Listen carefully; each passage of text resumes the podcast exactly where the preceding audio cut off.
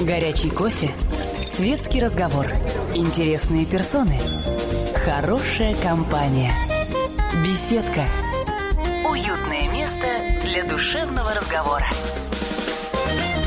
Здравствуйте. Позвонить в беседку «Комсомольской правды» вы, как всегда, можете по телефону 8 800 200 ровно 9702. На ваши вопросы сегодня отвечает э, один из известнейших на протяжении последней четверти века э, российских политиков Сергей Николаевич Бабурин. Но поскольку до ближайших новостей осталось всего ничего, я уж, извините, Сергей Николаевич, пока займу это время тем, что, во-первых, попрошу прощения у слушателей, но, как выяснилось, все-таки бежать вдоль автомобильной пробки быстрее, чем стоять в ней. Поэтому я потерял существенно меньше времени, чем сам ожидал. А во-вторых, скажу, что Сергея Николаевича я пригласил, потому что столкнулся с ним на ныне идущей московской международной книжной выставке ярмарки, где я рассказывал кое-что о книгах, которые сам пишу и с моими коллегами, а Сергей Николаевич представлял свою новую книгу под названием «Страж нации» с подзаголовком охватывающим далеко не все эпизоды, э, интереснейший и очень далекой от завершения политической жизни моего гостя, а только два э, самых, пожалуй, ярких от расстрела парламента до невооруженного восстания РГТУ. Российский государственный торгово-экономический университет был э, полтора года назад уничтожен за то, что там преподают э, нормальную, вменяемую экономическую науку, а не то, что соответствует так называемому Вашингтонскому консенсусу. И, соответственно, мы и об этом поговорим. Ну а главное, мы будем говорить о том, что и на этих двух примерах видно, и на множестве других, что в столице политическая жизнь страны, если не полностью сосредоточена, то, по крайней мере, ярче всего видна. И вот об этом мы с вами, Сергей Николаевич, и с вами, дорогие слушатели, поговорим после ближайшего выпуска новостей – Надеюсь, вы не переключитесь, тем более, что новости, к сожалению, всегда очень интересные. Почему, к сожалению? Потому что самое страшное проклятие, чтобы ты жил в эпоху перемен. Горячий кофе, светский разговор, интересные персоны, хорошая компания, беседка, уютное место для душевного разговора. Здравствуйте. Позвонить в беседку «Комсомольской правды» вы можете по телефону 8 800 200 ровно 9702. И я с удовольствием передаю слово и для беседы, и для ответов на ваши вопросы одному из интереснейших российских политиков последней четверти века и, надеюсь, следующей четверти века тоже, Сергею Николаевичу Бабурину. Спасибо, Анатолий Александрович. Тем более книга, о которой вы э, сказали, действительно для меня очень важна. Она не случайно, может быть, названа э, с подзаголовком. Э, подзаголовок от расстрела парламента до невооруженного восстания РГТУ говорит о бурлении жизни нашей. Да, это большой период нашей истории. А, но по содержанию, конечно, книга охватывает еще больший период. И общее название «Страж нации, это, ну, как бы вот моя попытка объяснить свое видение недавнего прошлого. В чем-то, я не скрою, э, книга стала реакцией на те празднования в конце прошлого года 20-летия российской государственности, которые mm-hmm. у меня, как у юриста, как гражданина, вызывали такой, э, ну, просто безоговорочный протест. Какое 20-летие государственности? Сколько мы будем отмерять государственность то с 91 -го года, то с 1917, -го, то там с 93-го, видите ли, ну, с принятия Конституции. Должен заметить, что самая традиционная дата 862 год тоже, мягко говоря, не самая ранняя. Есть достаточные основания считать, что фактически полное государственное единство вдоль всего янтарного пути установлено еще в VII веке, а уж с VIII века оно совершенно несомненно. Совершенно И соглашусь. Точка да. отсчета 862 год – это всего лишь точка э, воцарения основателя той династии, при которой писалась повесть временных лет – это действительно условная дата. Я не уходил в книге так далеко. Я попытался прежде всего говорить о том, что я знаю сам. И поэтому, конечно, у меня там есть глава о стране, в которой вот мое поколение родилось и выросло. Потому что сегодняшняя клевета в адрес Советского Союза э, нас не может оставлять равнодушными. Э, да, в истории СССР были разные страницы, и ни одну из них нельзя вырывать. И поэтому, когда говорят, а, каков был строй, как жили люди, надо вот максимально объективно говорить. И вот для меня это была родина, которой большинство, абсолютное большинство жителей во второй половине 20 века жили счастливо – жили с уверенностью в завтрашнем дне. Да, мы с удовольствием смотрели телевизионные программы, когда они пришли в наши дома, но я-то ведь помню, когда телевизоров не было. Я тоже помню. А, и вот, вот очень многие, согласитесь, э, сегодня э, ту историю воспринимают через те глянцевые журналы, что сегодня лежат э, на прилавках, через вот те а, витрины, забитые продуктами, которые сегодня вот у нас имеются в магазинах, не говоря о том, что витрина-то забита, а вот что в холодильниках ну, у да. людей, это В Советском Союзе говорили, что э, в магазинах нет ничего, а в холодильниках все. было все. наоборот, совершенно да. точно.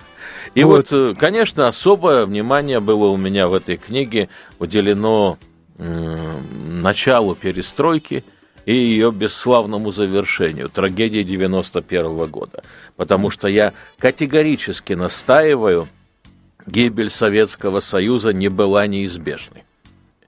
И он разрушился прежде всего благодаря предателям и дуракам, которые были Вы во знаете, страны. У меня сложилось впечатление, что дураков было больше, чем предателей. Конечно, э, и Михаил Сергеевич Горбачев, и Александр Николаевич Яковлев и еще несколько деятелей из верхушки после 91 -го года били себя пятками в грудь и кричали, вот, мол, мы какие были хитрые. Что, что мы это придумали. Да, да, что мы еще полвека назад полезли во власть, чтобы ее сокрушить. Но у меня сложи... ну, насчет Яковлева не знаю, он, в общем, фигура не очень публичная, но и была но из обширных наблюдений за Горбачевым у меня сложилось впечатление, что он тогда говорил совершенно искренне, что он действительно хотел э, починить страну, починить строй, но совершенно просто не знал, как это сделать. И теперь, когда его планы разрушились, он пытается сделать вид, что это и был его план, просто потому что лучше э, быть гадом, чем лохом. Знаете, конечно, задним числом очень многие из них элементарно врали. Врали, чтобы действительно изобразить себя более дальновидными. И у меня есть отдельная глава даже, которая так и называется «Михаил Горгачев. благодушный недоумок или предатель. И у меня вот этот вопрос, вопрос, он действительно э, не навязывается в качестве э, какой-то уже решенной Но проблемы. это еще Павел Николаевич Милюков со знаменитой речью «Глупость или измена». Но в чем-то это перекликается, но, знаете, ну, а я потом выяснилось, факты. Я а потом выяснилось, факты. что большая часть текста речи самого Милюкова это и глупость, и измена одновременно. Он Но это свойственно э, российским либералам дорога в во все времена. Да, Милюков оказался именно на такой дороге. Ну, можно по-разному говорить о, э, помыслах того же Горбачева, когда он начинал, но я просто вот, например, привожу некоторые факты о том, как уничтожался Варшавский договор, как из Москвы организовывались свержения лидеров стран Варшавского договора, и Хонекера, и Живкова, и Якиша, как э, э, целенаправленно делалось нечто внутреннее, враждебное Советскому Союзу. Я один только пример. Когда э, я рассказываю эпизод на Мальте, и я впервые постарался систематизировать всю информацию о нем, ибо Горбачев, отправившись на встречу с Бушем, не взяв с собой даже переводчика советской делегации, это была встреча один на один, а с той стороны, оказывается, там присутствовал минимум еще госсекретарь Бейкер, я уж не говорю о переводчике, заявил, что мы приняли решение ликвидировать Варшавский договор. Темы не было заявлено предварительно к обсуждению, и растерянный Буш стал с Бейкером, а я знаю об этом от самого Бейкера, э, стал обсуждать, что делать. Ведь мы же не готовили этот вопрос. Сумеем ли мы уговорить европейских союзников на встречную ликвидацию НАТО? Это был реальный разговор Буша с Бейкером. И он спросил Горбачева, как лидера Варшавского договора, а каковы ваши условия ликвидировать Варшавский договор? И господин Горбачев, величественно, очевидно, взмахнув рукой, сказал, никаких условий. Вот так продавали страну. И когда сегодня, вот я слышу, либеральная публика начинает обсуждать открытое письмо Горбачева по ситуации на Украине, какой он миротворец, как вот он тут э, предлагает решение якобы э, проблемы Восточной Украины, меня всего колотит от того, что Насколько этот я циник понимаю, еще опять миротворец. Насколько я понимаю, это решение сводится примерно к той же формуле, что и мирный план Порошенко, а на кладбище все спокойненько. Более того, в этом своем письме Горбачев цинично сваливает вину за разрушение СССР и на российское руководство, которое виновно, но не только оно, на украинское, причем Украина, в отличие от того, что пишет сегодня Горбачев, готова была участвовать в союзном договоре. Одно дело, как это обставлялось, но ведь мы же с вами помним, как 19 августа 1991 года Кравчук поддержал ГКЧП, выступая по центральному телевидению, за что ельцинская банда сразу стала его свергать. И, спасая себя, он потянул Украину к выходу из СССР. Но это же очевидная вещь. И сваливать сегодня на всех, кроме себя, кроме импотентного союзного центра, ну это что, правда истории? Это абсолютно не исторично. Абсол... А отсюда можно ли верить всем другим словам, даже правильным, которые говорят лживые уста? Ну, подробней об этом и о многом другом мы поговорим уже после ближайшего выпуска новостей.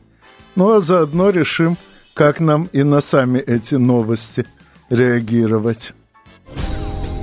Горячий кофе, светский разговор, интересные персоны, хорошая компания, беседка, уютное место для душевного разговора.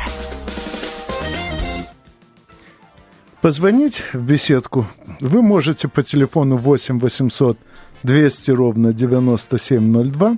На ваши вопросы отвечает один из известнейших российских политиков Сергей Николаевич Бабурин.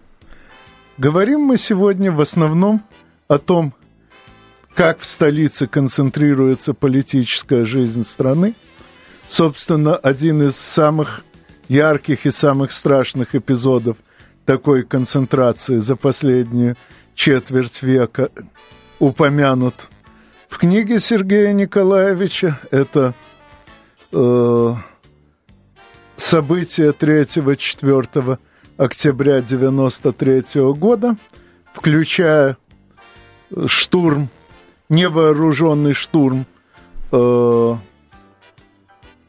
мэрии Останкина и последующий обстрел из танковых пушек верхних, к счастью, пустых к тому моменту этажей здания российского парламента. Сейчас, кстати, парламент оттуда давным-давно убрали от греха подальше, сейчас там только правительство.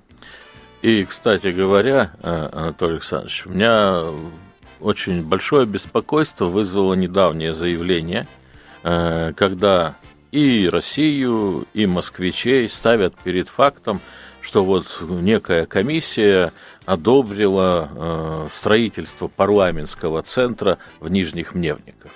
Это в природоохранной зоне – а я, вот вам живой свидетель, что в 94 году, когда после разгрома Верховного Совета, о чем я пишу и в книге «Страж нации», а, решался вопрос, куда поселить вновь избранный бездомный парламент. Временно нас тогда засунули э, в бывшее здание СЭВа или одно из зданий московской мэрии, а потом обсуждали или здание Госплана, где сейчас находится Государственная Дума, или здание военной академии имени Дзержинского, которое э, сейчас э, называется имени Петра Великого, это на, недалеко от Кремля, или еще несколько вариантов. У меня было предложение одно – Парламент страны, как и президент страны, должны находиться в Кремле. И, например, вот я не знаю, я до сих пор не понял, для чего снесли гостиницу «Россия» и э, во сколько нам это обошлось. А, но если уж снесли, если уж сегодня похоронили все проекты, что там делать на этом месте, ну так вы постройте там этот парламентский центр. Думаю, это было бы вполне логично, тем более, что фундамент, который там находится, спроектирован в расчете на восьмую сталинскую высотку, которую, к сожалению, с нелегкой руки Хрущева э, так и не построили. И там можно разместить здание действительно очень вместительное, хватило бы и парламенту, и правительству. Я бы предпочел, кстати, чтобы вы снова, как тогда, оказались в одном флаконе. Но вот в этом отношении я, например, считаю, что так не очень хорошо. Лучше правительство отдельно, парламент отдельно. Они должны не зависеть друг от друга. Но вот применительно к этому объекту, там нам еще в 94-м хотели весь парламент засунуть э, в здание военной академии. Но сегодня, когда у нас военная академия имеет много зданий, а учиться там почти некому, вот а эти здания, которые рядом с этим объектом, вполне можно было бы сделать частью парламентского комплекса. Ну, а вот что согласен. касается нижних мневников, когда мы говорим, что это уникальная зона, вообще, вообще, вы знаете, пойма реки Москвы, что Мневниковская, что Филевская, это, это уникальный, экологически значимый для всей Москвы объект. Более того, там вот деревню Терехова приговорили к сносу, чтобы очистить для природы – эту территорию. И сейчас нам говорят, что оказывается э, не для природы, а не отменяя закона о природоохранных Но не в обиду зонах, вам будет сказано, не в обиду вам будет сказано, это можно трактовать и так, что авторы этого проекта считают депутатов разновидностью экзотических животных. То есть вы хотите сказать, это будет форма зоопарка? Я хочу сказать, что авторы этой идеи, очевидно, думают именно так. Но не, сейчас не нам звонят. Не Юрий, здравствуйте. Здравствуйте. Здравствуйте. Э, я хотел бы задать вот такой вопрос. С удовольствием всегда слушаю вашу передачу. Анатолий Александрович, вот э, по новостям, по телевидению э, видно, что границу э, с Россией переходят вместе с женщинами и молодые вот мужчины. Э, я так полагаю, что они наверняка, э, так сказать, могли бы защищать свою родину и там. Почему они сюда все вот в Россию идут, а Украину не защищают? Вот этот вопрос очень интересен. Вот, Александр разрешите я отвечу на этот вопрос? Э, я очень благодарен радиослушателю, потому что эта тема возникает во многих разговорах и москвичей, я и в других городах России. Но мы с вами все воспринимаем э, события, происходящие в Донбассе, как невероятную трагедию.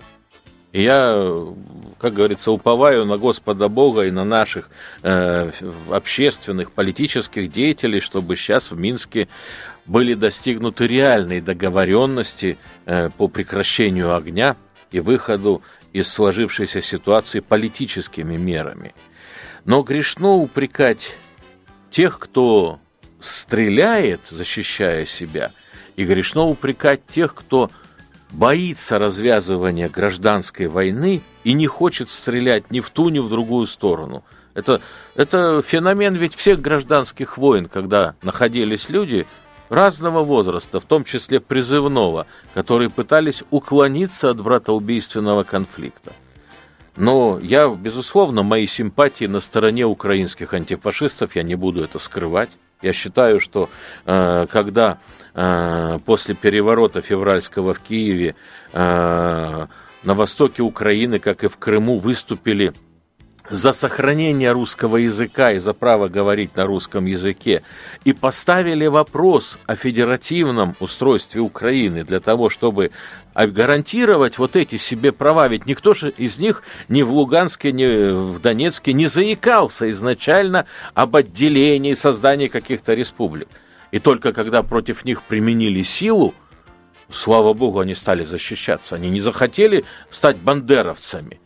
И иное дело, что огромные массы людей, которые далеки от политики, они просто мечтают отсидеться – сказать, пусть там решат, а мы вот, вот ну вот, ну, ну что делать, ну, это а правда я, как жизни. человек, довольно много интересовавшийся военной историей и вообще военным делом, отмечу, что на Украине э, в еще большей степени, чем в Российской Федерации – армия э, была, что называется, в загоне.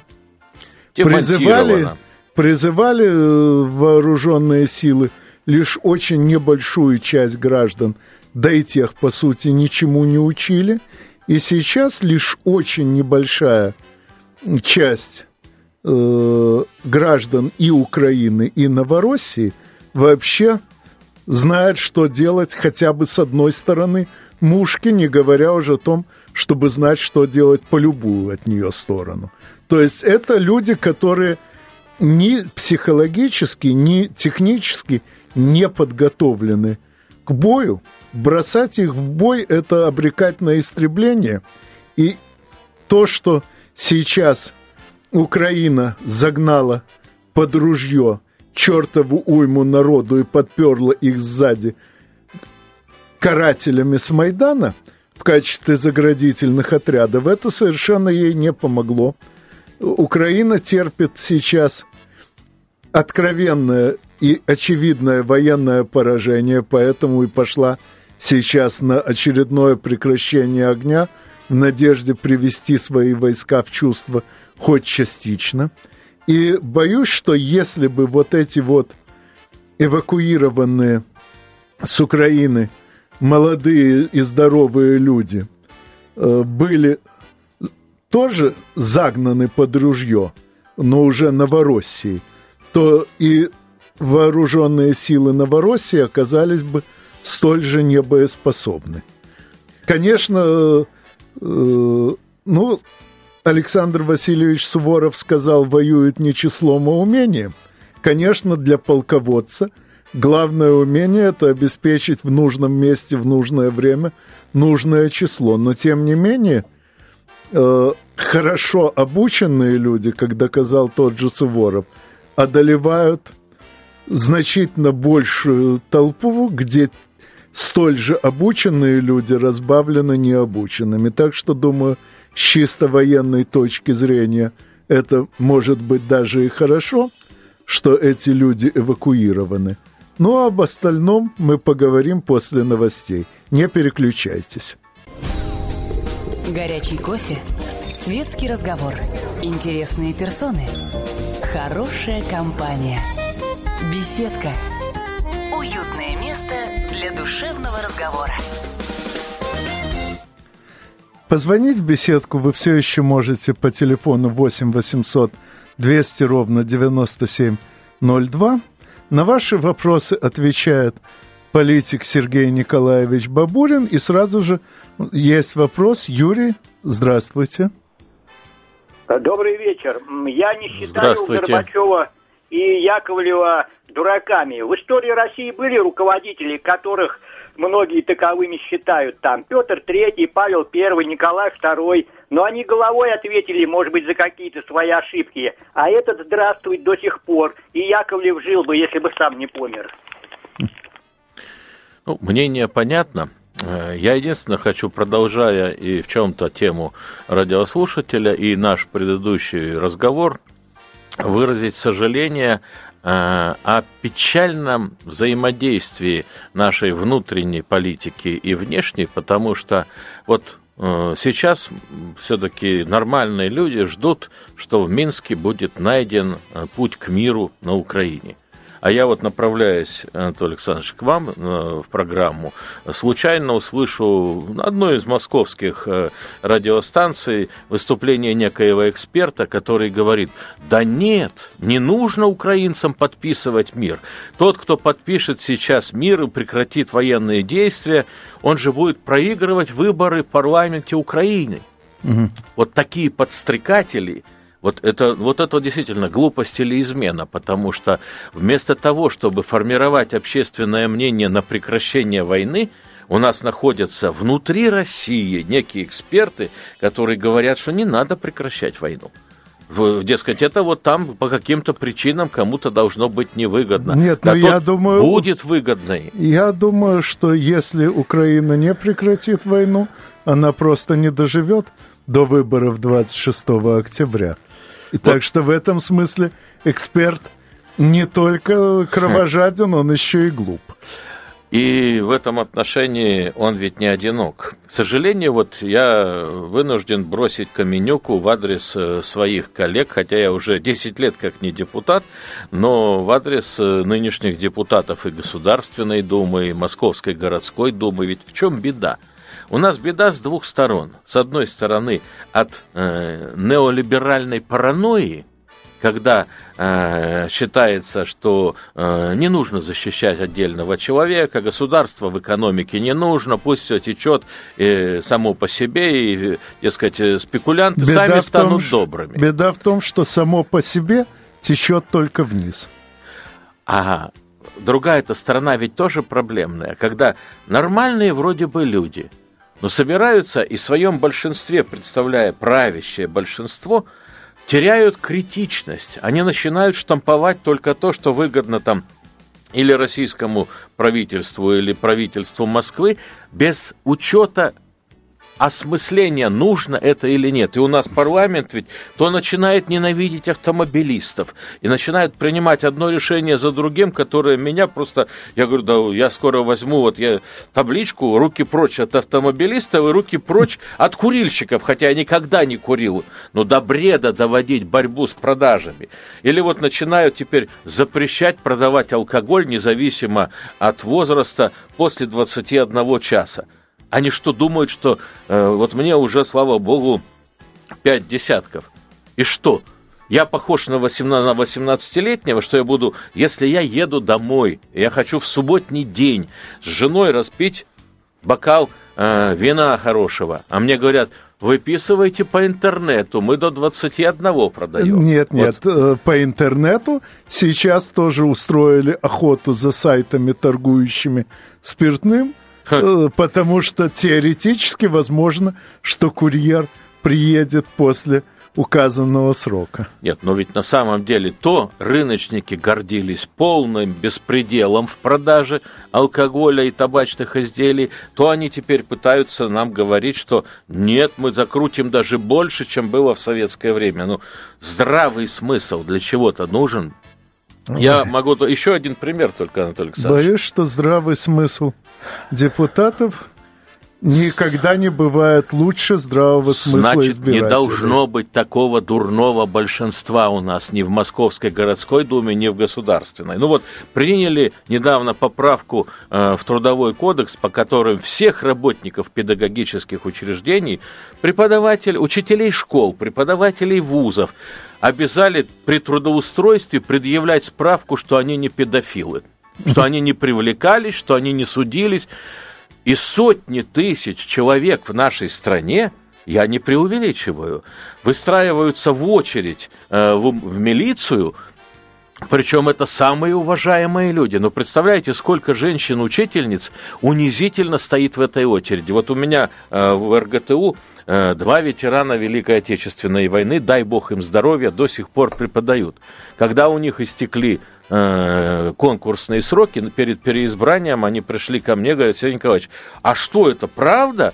я был вынужден им сказать, что наше обращение к парламентариям, что ну вы внесите изменения в закон, уберите этот абсурд, остались неуслышаны – и ветераны пошли в 89, второму 90 в очередь брать справку, что они не педофилы. А у меня летом срок истек, и вот мы группой профессоров, мы даже сфотографировались в этой очереди на память. Должен заметить, что нынешняя истерия вокруг педофилии реально имеет только одну цель – заставить людей вообще скрывать теплые чувства по отношению к детям. Заставить родителей держаться от детей чем подальше. Да, педофилы действительно существуют. Насколько я знаю, за всю э, историю судебных преследований этого э, порока зафиксировано несколько тысяч человек на весь мир, повторяю.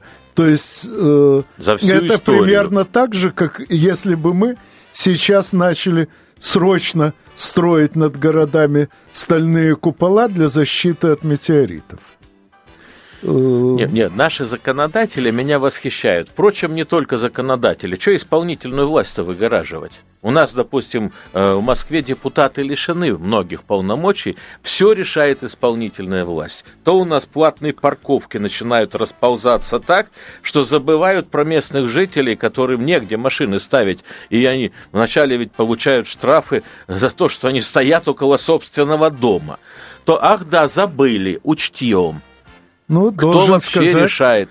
Должен сказать, что э, все-таки по закону законодательная власть первична, Конечно. и исполнительная такова, какой позволяет ей быть законодательной. И если нынешний состав Московской городской думы таков, что вообще не контролирует мэрию, ну вот не только нынешний, к сожалению, это общая это тенденция. Шок я, после 93-го года. Я когда был в, в одной из групп советников мэра Москвы, довольно часто мне приходилось э, указывать на разнообразные дырки в решениях мэрии, которые, в принципе, должны были увидеть депутаты, но вот то ли не увидели, то ли побоялись связываться.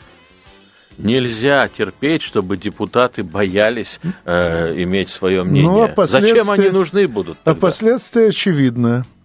Э, Конечно. Недовольство в столице – это самый надежный способ развалить всю страну, что мы видели Москва недавно в Киеве. Это камертон. Это столица, действительно. И в этом отношении э, Москва, Петербург, это вот столичные центры, которые определяли, тут начинались и заканчивались все революции, все мятежи. Потому что какой смысл поднимать мятеж или затевать революцию где-нибудь в Васюках, там, э, в Авенкии или в Холмогорах даже? А, нет, Все решаться будет в столице, и поэтому именно со столицы должны начинаться и перемены к лучшему. Вот сейчас, э, как когда-то Примаков над э, Атлантикой развернул самолет, вот сейчас Путин пытается развернуть страну оттащить от того неолиберального параноидального курса, которым мы 20 лет э, волочимся Международным валютным фондом. Уже даже 25. Это еще с поздней Горбачевской Я не идеализирую времен. Путина. Я не могу понять, почему он терпит вот тех же самых и в правительстве российском ну, и других в двух словах, просто потому, что Но нет в этом достаточного числа квалифицированных специалистов. А не пускают этих специалистов в правительство? Ну вот, ну что, вы считаете нынешних министров российских э, да не министры, компетентными? аппаратчики. Они, там же и аппаратчики все такие. Но об этом можно говорить еще долго, но это уже совсем другая тема. Так что, надеюсь, мы с вами еще встретимся. Спасибо за то, что отметили а вами, выход моей книги. Да. А с вами мы, как всегда, услышимся через неделю в беседке радиостанции «Комсомольская правда». До свидания. Беседка. Беседка. Уютное место для душевного разговора.